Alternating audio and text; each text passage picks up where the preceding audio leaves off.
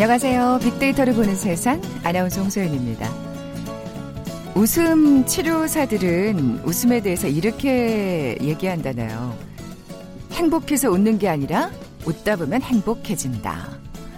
뭐 기뻐서 저절로 나오는 웃음이야 당연한 거지만 사실 손뼉을 치고 온몸을 흔들면서 웃다 보면 자신도 모르게 행복해진다는 얘기겠죠. 한 조사 결과를 보니까 어린아이는 하루에 평균 400번을 웃는다고 하고요. 반면 어른이 웃는 횟수 불과 15번에 지나지 않는다고 합니다.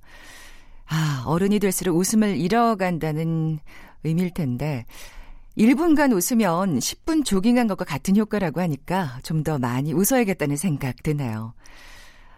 어, 오늘 오전 여러분 몇 번이나 웃으셨나요? 그리고 지난 상반기 우린 또 얼마나 호탕하게 웃고 살았을까요? 저희 빅데이터를 보는 세상에서는 어제부터 좀 특별한 시간 마련하고 있죠. 각 분야별 2019년 상반기를 정리하는 특집 빅데이터야 상반기를 부탁해 진행하고 있는데요. 얼마나 뿌듯하고 흐뭇한 미소를 지었었는지 점검해 보려고 합니다. 아, 그리고 두 번째 시간 상반기 소비 시장의 핫 트렌드와 IT 분야의 화제의 키워드 또 함께 정리해 봅니다. 먼저 빅퀴즈 풀고 갈까요? 4차 산업혁명 시대를 앞두고 다양한 기술들이 등장하고 있죠. 그 중에 인공지능, 4차 산업혁명 시대의 핵심 기술 중 하나라고 우리가 또이 아, 시간에서 여러 번 얘기했었습니다. 지금보다 인공지능이란 단어가 낯설었던 2016년 전 세계 이목을 집중시켰던 인공지능 바둑 프로그램이 있었습니다. 이것은 2016년 3월 9일부터 15일까지 이세돌 구단과 세계의 바둑 대결을 가졌죠. 이세돌 구단이 우세할 것이라는 예상을 깨고 4대1 대승을 거두었습니다. 정말 전 세계에 엄청난 충격을 몰고 온 인공지능 바둑 프로그램 뭐라고 부를까요? 보기 드립니다. 1번 일반고, 2번 자사고, 3번 특목고, 4번 알파고. 방송 들으시면서 정답과 함께 다양한 의견들 문자 보내주십시오. 오늘 당첨되신 두 분께 커피와 도넛 모바일 쿠폰 드립니다. 휴대전화 문자 메시지 지역번호 없이 샵 9730, 샵 9730. 짧은 글은 50원, 긴 글은 100원의 정보 이용료가 부과됩니다.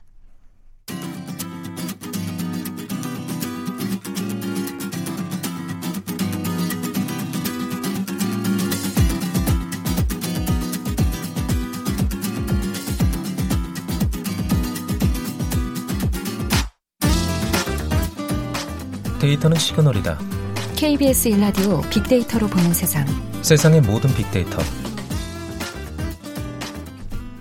2019년 상반기 화제가 됐던 소비 시장의 핫 트렌드 빅데이터를 통해 분석해 봅니다. 빅커뮤니케이션 전민기 팀장 나와 계세요. 안녕하세요. 네, 반갑습니다. 전민기입니다. 자, 분야별 상반기 결산하고 있는데요. 네. 자, 오늘은 소비 트렌드 결산해 볼까요? 그렇습니다. 음. 그 특징들을 보면요. 일단은 어, 밀레니얼 세대가 어떤 소비층의 중심으로 들어왔다. 음. 예, 소비와 문화. 그래서 이 친구들의 특징이 이제 어떤 전반적인 산업에 변화를 갖고 오고 있는데 일단 1코노미라고 부르는 1인 경제가 굉장히 활성화가 됐고요. 거기다가 이 친구들은 가치를 굉장히 중요시해요. 그래서 음. 이 물건이 갖고 있는 가치 그리고 심지어는 이 회사가 정말 이 제품을 팔아서 좋은 일을 하고 있느냐 이런 것까지도 신경 쓰는 세대거든요. 아. 어, 여기다가 이러다 보니까 약간 경제 어떤 흐름 자체가 약간은 양극화돼서 좀 고급화됐거나 음. 아예 그냥 어, 가성비가 좋거나 이런 음. 쪽으로 좀 흘러가고 있고요. 정말 의미를 두는 어떤 물건이라면 굉장히 비싼 값을 기꺼이 지불할 수 있고 그렇죠. 그 밖에는 굉장히 저렴하게 꼼꼼히 맞습니다. 따져서 아. 그리고 이제 기술 발전이 뭐 워낙 빠르다 보니까 어, 지난번에 한번 소개해드렸지만 게으름 경제라고 불리는 정말 집안에 앉아서 손 하나 까딱하면은 모든 걸 움직일 수 있는 네. 네, 그런 특징들이 있고요. 끝으로 예전에는 이제 우리가 몸매라든지 이런 외형적인 걸 많이 갖고 다면 올 상반기는 좀 내적인 어떤 안정감이라든지 명상 같은 좀 평화를 아. 원하는 이런 어떤 흐름 자체가 좀 읽히고 있습니다. 네. 자, 그럼 첫 번째 키워드부터 살펴볼까요? 밀레니얼 세대 얘기를 안 할 수가 없을 것 같아요. 네. 이 1980년대에서 2000년대 초반에 태어난 세대고요. 일단은 뭐 디지털 문물 경험한 최초의 세대로 정의가 되고 있고 X세대 다음 세대로 보시면 될 것 같아요. 저희 네. 때는 이제 X세대 얘기 많이. 나왔죠. 네. 네. 그래서 유년 시절부터 스마트폰을 워낙 잘 사용한 덕분에 네. 일단은 유튜브 같은 걸 보면서 성장한 디지털 원주민 음. 세대이기도 하고요. 긴 통화보다는 단발성 온라인 메시지를 더 편하게 생각하고 아니 저는 밀레니얼 세대가 아닌데도 저도 이제 통화는 좀 아 그렇죠. 저도 그냥 그렇습니다. 다 가볍게 그냥 맞아요. 깨똑 예 문자로 네. 네. 맞아요. 그리고 대기업 상품이나 유명 연예인도 물론 선호하지만 일반인의 영상 사진에 등장하는 상품, 인물을 더 선호하는 경향도 보이고 있습니다. 뭔가 이렇게 진실성이 느껴지는 네. 아 그런 물론 그것 때문에 부작용도 있긴 했었어요. 얼마 전에 여러 가지 사태들. 맞아요. 예. 그러니까 이제 기존의 세대와는 전혀 다른 소비 형태를 보이는 거죠. 맞아요. 이 기존의 형식과 전혀 다른 전략을 통해서 마케팅해야 된다는 말이 많이 나왔고요. 사실은 그러다 보니까 광고 시장 자체도 SNS로 옮겨가서 그래요. 작년에 지상파 광고를 SNS 광고 시장이 넘어서는 그런 결과를 또 가져오게 됐어요. 그래서 방송국은 어려워지고 어쨌든 이미지로 소통하고 글로 소통했던 세대와 다르게 어떤 뉴스라든지 무언가 어, 방법들을 찾을 때도 이제는 동영상으로서 소비하는 그런 세대이기도 합니다. 네. 자 그럼 밀레니얼 세대에 대한 빅데이터상의 반응도 알아볼까요? 지금 언급량이 한 21만 6,500여 건 되고요. 연관어 보면은 뭐 청년, 중심, 그다음에 유튜브, 산업, 브랜드, 디지털, 결혼, 컨텐츠, 라이프, 문화 굉장히 다양한 키워드들이 등장을 그러네요. 해요. 결혼도 있네요. 예. 그래서 이 전반적인 문화라든지 소비 시장에 정말 중심에 서 있는 세대구나 느낄 수가 있고 감성어 긍부정 비율 보면 42.2 대 8.5입니다. 어, 스스로를 굉장히 어, 좋게 평가한다라고 보시면 될뭐것 그건 같아요. 좋은 네. 거예요. 자신감이 있고 자존감이 높고 맞습니다. 예. 그래서 모든 걸 좀 즐기는 세대예요. 그러니까 심지어 사회 비판을 할 때도 약간 비꼬는 듯한 재미있게 무언가를 제작해서 요즘엔 어, 재미가 없으면 안 되는 맞습니다. 것 같아요. 이게 부정 감성어는 뭐, 미, 뭐 차별, 고민, 어색한 이런 것들인데 공정하지 못한 것을 또 굉장히 분노하는 세대이기도 아. 하고요. 음. 예, 이런 밀레니얼 세대가 이 상반기를 접수했다 이렇게 보시면 되겠습니다. 네, 뭐 앞으로도 뭐 하반기도 마찬가지고 내년도 마찬가지고 사실 뭐 소비나 여러 가지 사회 중심에 있을 세대입니다. 맞습니다. 예, 두 번째 키워드는요? 이 야누스 소비를 또 뺄 수가 없을 것 같아요. 그 야누스 소비요. 예, 야누스 아까 말한 대로 그 그쵸 양극화죠. 예. 이 로마 신화에 나오는 신인데 얼굴을 두 개 가지고 음. 있잖아요. 그러니까 소비에서도 어 약간 극단적인 형태를 보이는. 왜냐하면 지난해 초반만 하더라도 이제 유통 전문가들이 예상했던 게 어, 불경기가 어, 찾아왔고 그러다 보니까 소비 심리가 위축돼서 업계 전반적인 고장을 고전을 예상했는데 막상 어, 뚜껑이 열리고 보니까 백화점은 성장세를 보여줬고요. 대형마트는 우려 이상의 또 실적 하락이 나타났거든요. 음, 그러니까 이건 뭘 얘기하냐면 아까 말씀해 주신 대로 내가 어, 사고 싶다 이렇게 마음 먹으면 비싼 것도 흔쾌히 사고 그 외의 부분들은 좀 아끼는 네. 예, 이런 어떤 형태로 드러나고 있는 거죠. 그래서 가전 제품 같은 경우에는 좀 맞습니다. 안 사면 안 샀지 일단 사면은 크고 좋은 걸로 사는 네. 형태가 나타나고 있고요. 그러니까 이중적 소비자가 등장한 것이 올 상반기의 또 특징이라고 보실 수 있겠습니다. 네, 어떻게 보면 사실은 굉장히 남의 눈치 안 보고 합리적인 또 예, 소비인 것 같기도 맞습니다. 하고요. 그러니까 예. 어, 내 만족도를 굉장히 음. 높게 어, 따지는 사람들이고요. 반면 이제 겉으로 화려해 보이는 이런 좀 소비가 될 수도 있어요. 한쪽으로 너무 치우치게 되면 SNS에 올려야 돼서 음, 맞아요. 예, 희망 없는 현실에 대한 좀 자연스러운 반란이라는 분석도 있고요. 아, 예. 그래서 희망을 찾지 못해서 이런 이제 버닝 소비라고도 해요. 확 불타오르게 써버리는 이런 현상에 좀 몰두하는 것들이 아. 나타나고 있고요. 어떻게 보면 이것밖에 좀 낙이 예. 없는 그러니까 스트레스 낙이. 해소도 예. 되고 약간의 희열감을 잠시 느끼기 위한 어떤 소비이기도 합니다. 그래서 아마 하반기에도 이런 양극화 심해지는 소비 트렌드 계속될 것으로 보입니다. 네. 다음 키워드는요?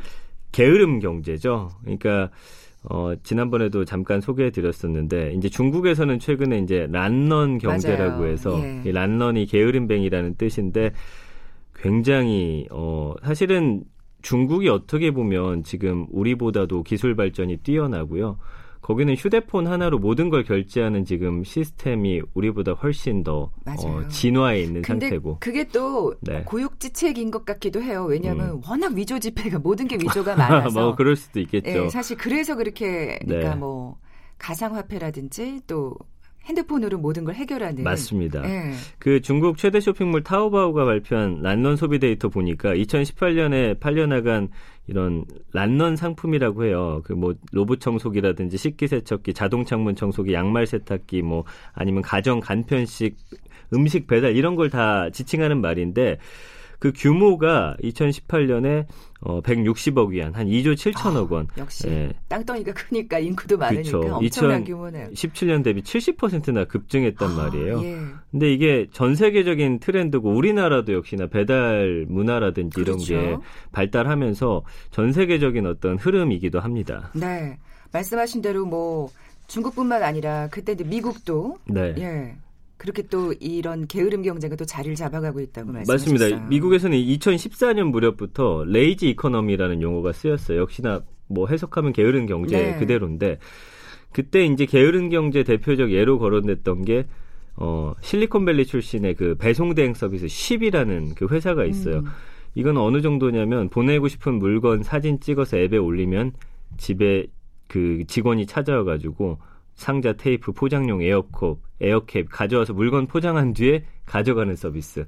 심지어 이제 포장하는 것도 귀찮고 그러니까요. 우체국이라든지 이제 뭐 택배 부르는 것마저도 귀찮아하는 저 거. 손가락 그냥 까딱 하나 하는 거네요, 진짜 글자 맞습니다. 그대로. 이게 지금 미국 주요 도시에서 정말 큰 호응을 얻었고 우리나라도 곧 등장하지 않을까 싶어요. 그리고 배달 앱도 인기인데 우리나라 역시 지금 게으름 경제 시장 확장 속도가 엄청난 상황입니다. 네. 앞으로도 뭐 계속 이 게으른 경제는 네, 맞아요. 네. 이게 게으름이라 예. 더뭐 어떻게 보면 지금 말씀하신 대로 진짜 모든 걸 손가락 하나로 그럼요. 해결하는. 예. 그러니까 게으르다고 이게 이름이 붙여졌을 뿐이지 사실은 굉장히 고도한 어떤 어. 그 IT 기술의 발전이라고 그쵸. 보시면 되거든요. 그래서 요즘 스타트업계에서는 이제 본투비 모바일이라는 용어를 많이 쓰는데 뭐 밀레니얼 세대랑 비슷하죠. 모바일 스마트폰에 익숙한 세대. 이 사람들은 기술이 주는 혜택을 최대한 이용하고요. 그 확보한 시간에 가치 있는 일을 하겠다. 뭐 이런 것들인데 앞으로는 우리가 이제 기본 생활비라고 하는 것들이 있잖아요. 거기에 아마 이 게으름 경제 어, 쓰는 그 돈마저도 이제는 포함이 될 것이다. 이런 예상이 나오고 있어요. 그러니까 아. 이제는 때려야 뗄 수 없는 그런 하나의 문화가 됐고 소비 트렌드가 됐기 때문에 뭐 저희 집에서도 사실은 밤에 주문하고 새벽에 받아보고 이런 것들 많이 맞아요. 활용하고 있거든요. 네. 앞으로는 더 아마 친절하고 사람을 더 게으르게 만드는 여러 가지 산업들이 등장할 겁니다. 또 어떤 아이디어가 등장할지 좀 사실 기대가 됩니다. 좀 맞습니다. 예. 너무나 게을러지는 것에 대해서 조금 우려가 없잖아 있습니다만. 맞아요. 예. 마지막 키워드는요?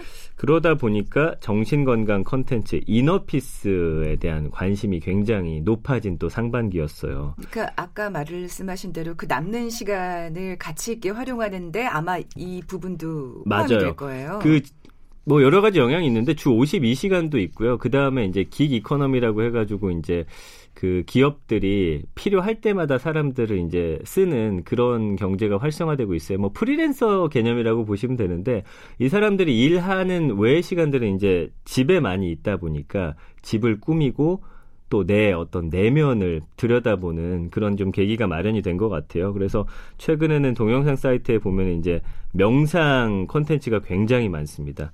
이 2030 세대들 사이에서는 이제 마인튜브라고 불리는 어, 이런 것들이 굉장히 인기가 있는데 그러니까 뭐 직접 명상을 하러 어딜 가는 것도 아니고 맞습니다. 어떻게 보면 돈 안 들이고 또 네. 그러니까 쉽게. 돈을 굉장히 어 집중적으로 쓸 곳에 쓰다 보니까 이제 뭐 운동도 홈티 홈 트레이닝이라고 해서 집에서 하고 네. 내 마음도 집에서 내 스스로 관리하겠다 이런 것들이 좀 확산되고 있는 거죠. 네.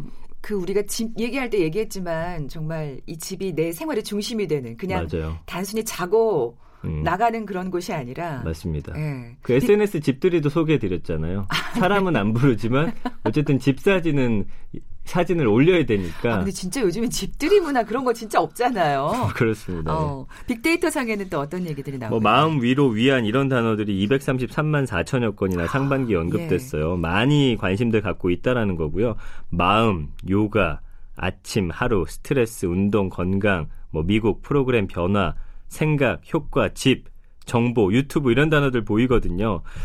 그러니까 중심은 그렇습니다. 집에 앉아가지고 스스로 내 건강과 마음을 챙기는 이런 어, 어떤 생각들을 많이 갖고 있고요. 감성어 긍부정 비율도 49.1 대 31.9로 좀 팽팽하지만 어쨌든 긍정적인 반응이 많아요. 그래서 마음을 부정 감성어도 사실 그 음. 이 부정 감성어를 해소하기 통해서 위해서 예, 예, 맞습니다. 정확한 지적이세요. 그래서 네. 마음을 비우다, 좋다, 성공했다, 스트레스, 불안, 부작용, 충격, 고통 이런 것들로부터 좀 벗어나기 위해서 어, 많이 하고 있는 상황입니다. 네, 아까 뭐 영과 너의 미국도 보였는데 역시 전 세계적인 트렌드인 것 같아요. 예. 네. 요즘에 그 미국 대기업들은요 아예 어, 사내 명상 프로그램 실시하고 있고요. 우리나라도 좀 도입되고 있어요. 그만큼 마음이 안정돼야 이 회사의 어떤 이익도 더 그럼요. 올라간다 이런 마음들 갖고 있는 것 같아요. 그래서 네. 사실은 미국은 예전부터 그랬지만 마음 치유 문화가 굉장히 널리 퍼져 있는 상황입니다. 어떻게 생각하면 그만큼 지금 사실 지쳐 있고 상처받았다는 또 반증이기도 할 텐데. 그렇죠. 예. 그리고 어, 아무리 노력해도 어느 이상은 내가 할 수 없구나라는 어떤 아, 한계. 어, 한계 이런 아. 것들을 좀 극복하기 위해서 내 마음을 스스로 좀 돌아봤던 상반기인 것 같은데 하반기 역시도 좀 마찬가지의 음. 어떤 흐름을 보이지 않을까 싶어요. 그 이면엔 좀 씁쓸한 현실도 있습니다만 또 그걸 어쨌든 명상으로 좀 극복하고자 맞습니다. 하는 예. 되게 적극적이고 또 희망적인 태도를 볼 수가 있네요. 네. 자, 빅데이터야 상반기를 부탁해 두 번째 시간 빅커뮤니케이션 전민기 팀장과 함께했습니다. 고맙습니다. 감사합니다.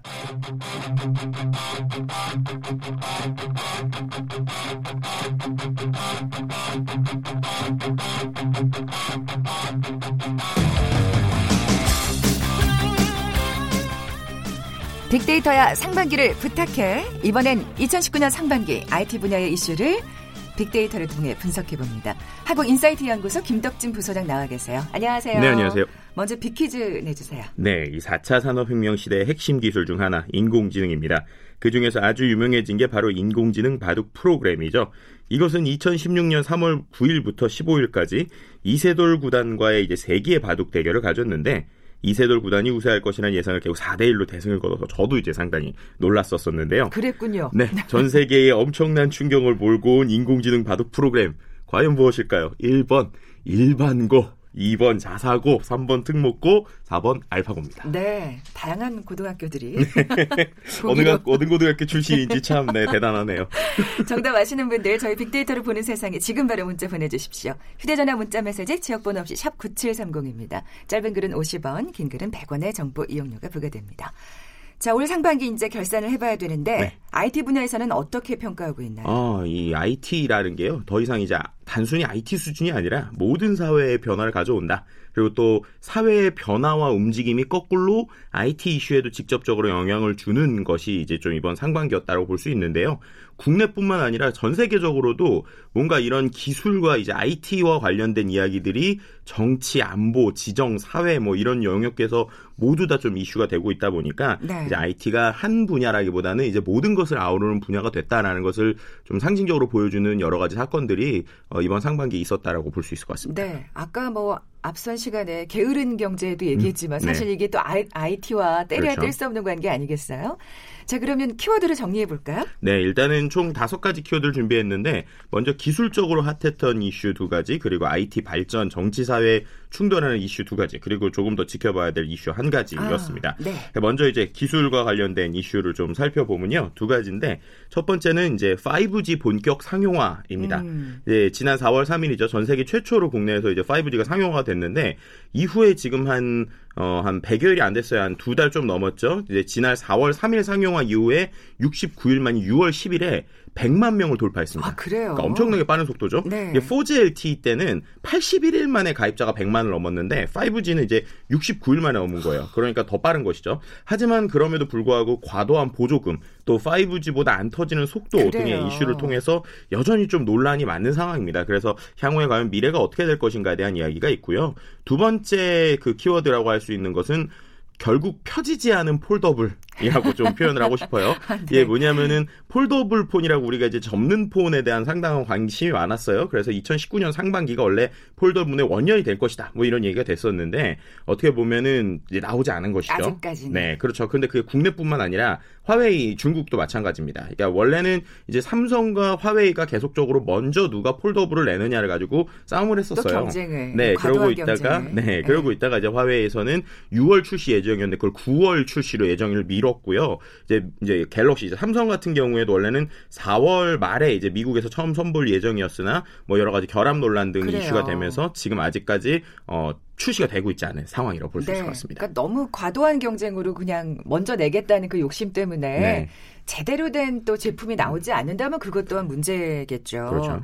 아까 그 어, 5G 같은 경우에도 사실 잘 안 터지는 음. 또 결함이 있다고 좀 말씀해 주셨는데 저도 사실 그래가지고 네. 5월에 네. 전화기를 바꿨는데 아 바꾸셨군요. 5G를 안 했어요. 아 네. 옆 그 주변에서 그런 네. 조언을 하더라고요. 음, 다음번에 다음번 바꿀 때 5G로 해라. 솔직히 저도 이제 그런 얘기를 많이 드리긴 했는데, 근데 네. 그럼에도 불구하고 좀 많이 구매하신 분들은 앞서 얘기한 좀 보조금 때문도 있어요. 그러니까는 아. 이 보조금이 거의 불법 수준으로 어떨 땐 마이너스 폰이라고 불릴 정도로 오히려 전화기를 샀는데 돈을 지원해주는 뭐 일종의 온라인에서 이런 이슈들도 있었는데요.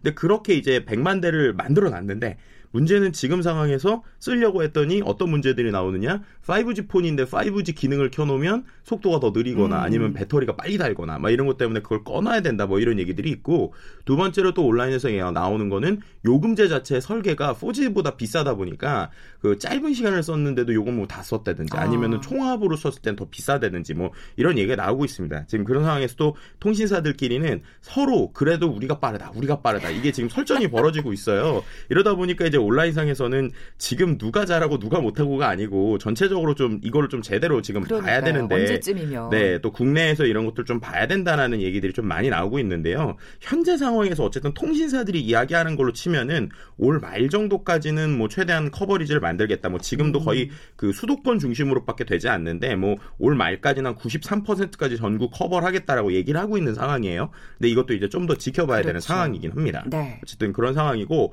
어, 폴더블 같은 경우 에도 뭐 지금 처음에는 엄청 빠르게 나올 것 같은데 이 두 회사가 좀 이제 눈치 싸움을 했었던 것 중에 하나가 어 이제 뭐 뒤에 얘기랑도 어느 정도 연관이 되는데 어쨌든 중국에서 새로 세계 최초의 폴더블 폰을 내겠다라고 이야기 되니까 이게 되게 이제 이슈가 됐단 말이에요. 그러니까 음. 국내에서도 우리가 뒤처지면 안 된다라고 하면서 이제 깜짝 놀라서. 5G처럼 이제 싸웠던 거죠. 그러고 있다가 중국이 지금 미중 무역 이슈가 터지면서 이제 이게 기술적인 문제와 함께 또 여러 가지 출시가 늦어지고 있는 거예요. 그러니까 이제 굳이 우리도 무리해서 낼 필요가 없는 상황이 된 거죠. 그렇죠. 네, 그래서 이제 두 회사가 좀 눈치를 보면서 또 이제 그러면서 그 안에서도 기술력을 좀 업그레이드 하고 있는데요. 그럼에도 불구하고 아마 대부분의 이제 매체들은 올 말, 그러니까 뭐 10월, 11월 안쪽에는 그래도 좀 볼 수 있지 않을까라고 보고 있는데 어. 이 5G도 그렇고 폴더블 폰도 그렇고 과연 올 말까지 어떻게 될지는 이번 정말 하반기를 뜨겁게 달, 달굴 IT 아. 이슈가 아닐까라고 볼 수 있을 것 같습니다. 하반기 결산할 때 또 한번 그때 꼭 이거 해야 됩니다. 네, 네. 다음 이슈는요? 네, 다음 이슈는요, 이제 모빌리티 산업의 개화와 충돌, 혁신과 규제 사이라고 얘기를 했는데, 이게 어떤 거냐면, 이제 그 키워드를 보면 너무나 쉽게 알 수 있어요. 2015년부터 우버 논란이 아, 이제 예, 펴졌고, 2017년에는 카카오 택시 유료화가 있었고, 2018년에는 또 카풀 논란이 있었습니다. 그러고 있다가 이제 그것이 이제 2019년에는 타다라고 그래요. 하는 이제 서비스의 논란으로 이어지고 있는데, 법망의 틈새를 활용했던 타다 서비스 모델의 한계, 그리고 이제 그 안에서 어, 타다 프리미엄 이슈 등이 계속 있다 보니까 뭐 택시 운송업체나 기존 산업이 충돌이 여전히 이어지고 있어요. 그러다 보니까 정부가 이 문제를 해결하려고 뭐 여러 협의안을 만들고 논의는 하고 있지만 여전히 넘어야 할 산이 많고요. 그러니까 또 다른 모빌리티 중에 중요한 쪽이 요즘에 전동 킥보드처럼 이제 last mile이라고 그러는데 집 앞까지 보내주는 이런 것들이 또 있습니다. 근데 요즘에 어. 그 전기 뭐 킥보드 뭐 네, 아니면 네. 전기 뭐 이런 모빌리티들이 어, 이슈가 되고 있는 것 중에 하나가 뭐냐면 원래 그거를 몰기 위해서는 운전 면허가 필요해요. 근데 이제 그거를 공유 서비스가 되다 보니까 학생들 그러니까 뭐 중고등학생 친구들이 아. 그거를 많이 타는 이런 이제 이슈들도 있는 상황이에요. 이게 또 규제가 안 되고 있군요. 네, 그러다 보니까 그 규제를 또 풀어달라고 하는 부분과 그래도 또 필요한 부분이 있어서 논의 중이긴 한데 아직 완벽하게 풀리지 않은 부분이 있음에도 실제 서비스상에서는 규제를 어기고 있는 이런 것들도 있어요. 그래서 혁신과 그리고 규제 그 안에서 과연 이 어떤 것이 옳은 것인가에 대한 이야기가 계속 이 IT와 관련된 이 모빌리티 쪽에서는 계속 있는 상황이기도 합니다. 네. 아유 근데 사실은 규제할 건 확실히 해야 되는데 그렇죠. 그 시스템이 잘 이게 뒷받침이 돼야 되는데 사실 그렇진 못하고 있는 상황이네요. 네네 그렇습니다. 네. 그리고 이 규제나 이런 부분이나 어떤 IT와 관련된 여러 가지 확장이 또 하나의 네 번째 이슈에도 있는데 뭐냐면 앞서서 말씀드렸던 격화되는 미중 무역 갈등이 이제 IT 산업에 직접적으로 영향을 끼치는 거예요. 네. 뭐냐면 일례로 화웨이라고 하는 회사가 뭐 초반에는 5G와 관련돼 가지고 어떤 그 장비들이 해킹 논란이 된다, 뭐 데이터를 가져간다, 뭐 이런 것들 때문에 미국에서 수입을 금지했다, 뭐 이런 수준이었잖아요. 근데 계속 미국과 중국이 서로가 공격을 주고받고 있는 상황이에요. 그러니까 너 이렇게 했지, 나도 이렇게 할 거야, 음, 나도 이렇게 할 거야. 네, 예. 이러고 있는 상황인데 그 안에서 얼마 전이죠. 아주 큰 지난 5월에 어떤 조치를 내렸냐면 미국에서 중국 기업 화웨이에 대해서 거래를 제한했는데 그러다 보니까 구글이 가지고 있는 안드로이드 OS 있지 않습니까? 그러니까 우리가 대부분 쓰는 스마트폰의 운영 체제를 이제 구글 미국 회사가 만들고 있는데 중국 화웨이 폰에도 그게 탑재가 돼 있는 거예요. 네. 근데 이제 이것도 판매를 못 하게 한 거죠. 그러니까요. 그러니까는 새로운 스마트폰이 중국에서 화웨이에서 나오더라도 거기에 구글 그 운영 체제를 못 쓰다 보니까 타격이 크죠. 네, 껍데기만 있는 상황이 된 거예요. 어. 이제 그러다 보니까 그 어떤 이제 화웨이 쪽에서는 그럼에도 불구하고 우리가 지금까지 만든 자체 개발 OS가 있기 때문에 그걸로 해서 피해를 최소화하겠다라고는 하지만 소위 말하는 호환성 이슈가 있기 때문에 과연 또 어떻게 될지 이것도 좀 지켜봐야 되는 소비자들은 불안할. 수밖에 없고요. 네, 맞습니다. 참 말씀하신 대로 이 IT 기술이 음. 기술 문제가 그냥 거- 단순히 기술에 그치는 게 아니라 사회하고 이게 정치적 현상과 맞물려서 네. 지금 정말 크게 증폭되기도 그렇죠. 하고. 그러니까 예. 이게 참 재미있는 게 미국 실리콘밸리에서 과거에는 정치가 혁신에 방해된다면서 IT 사장님들이나 대표들이 원래 정치 쪽에 가지 않았어요. 근데 최근에는 뭐 페이스북이나 구글이나 애플 모든 대표들이 워싱턴 DC에서 이제 그러니까 한마디로 정치에 관련돼서 미팅을 하거나 그런 쪽에 발언이 많아졌습니다. 그만큼 이제 어떻게 기술뿐만 아니라 기술의 어떤 혁신을 위해서라도 사회나 정치, 국제 정세까지 같이 좀 통일돼야 되는 좀 복합적인 시대가 오고 있구나라는 거를 이러한 어떤 규제 그리고 어떤 무역 간의 전쟁에서도 볼 수 있는 부분이 있습니다. 네. 그러니까 IT 기술이 워낙 빠르게 발전하다 보니까 그렇죠. 여러 가지로 이렇게 시스템이 제대로 따라가지 못하는 음. 그런 현상인 것 같아요. 네. 예. 마지막 이슈는요? 네, 마지막 이슈는 이렇게 표현하고 싶은데 왜 또 오르는 거지? 여전한 거품 논란, 암호화폐와 블록체인의 비례. 네. 제가 작년 네. 2018년에 뭐 라디오 프로그램 같은 데서 1년 정리할 때 뭘 했었냐면 1년 만에 추락한 암호화폐 이런 얘기를 했었어요. 음. 왜냐면은 실제로 이 거품이 엄청난 속도로 빠졌거든요. 근데 지금 한 올 이제 6월 정도, 6월 말 기준까지 봤을 때 올 1월 1일에 비트코인이 1비트코인 한 400만 원까지 떨어졌거든요. 근데 그게 지금 한 1,500만 원을 넘었습니다. 어. 그러니까 또 한 반년 사이에. 예, 3.5배 뭐 4배 조금 안 되게 또 오른 거예요. 그러니까 이제 사람들이 도대체 이거는 정체가 뭐길래 또 1년 동안 그렇게 막, 막 사람들을 힘들게 엄청 이제 다 떨어뜨려 놨다가 다시 오르느냐 뭐 이런 얘기들이 좀 나오고 있고요. 마음이 마음도 그만큼 떨어졌었는데. 네, 그렇죠. 네. 그러니까 심리적 장벽들인 천만 원을 뚫고 나서 지금 계속 가는데 이러다 보니까는 과연 이걸 어떻게 봐야 되는지에 대한 다양한 이야기들도 있고요. 또 그것뿐만 아니라 뭐 요즘에 이제 블록체인과 관련돼서 뭐 페이스북이나 여러 회사들이 어, 이런 것들 이제 도입을 하는 걸 준비하겠다라는 얘기가 같이 나오다 보니까 이번에는 거품이 아니다라고 얘기 하는 쪽과 어. 또 여전히 거품이다라고 얘기하는 쪽이 또 계속 어, 이슈가 되고 있는 상황이고 이거는 이제 계속 연속적으로 어, 하반기까지 좀 지켜봐야 되는 이슈, 그 가장 뜨거운 이슈이기도 합니다. 또 하반기 결산 때도 한번 확인해 보겠고.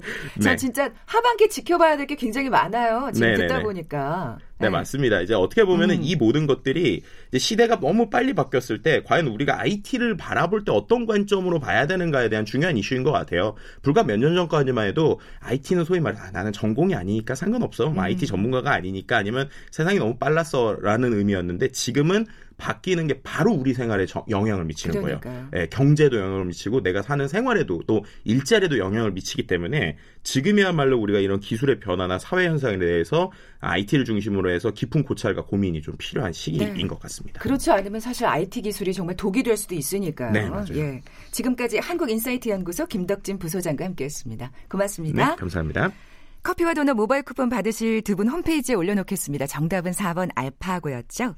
특집 빅데이터를 보는 세상 빅데이터야 상반기를 부탁해 오늘 두 번째 시간 마치고요. 내일은 상반기 결산 빅보드 차트 그리고 스포츠 분야의 핫 이슈 정리해 봅니다. 저는 내일 오전 11시 10분에 다시 오겠습니다. 고맙습니다.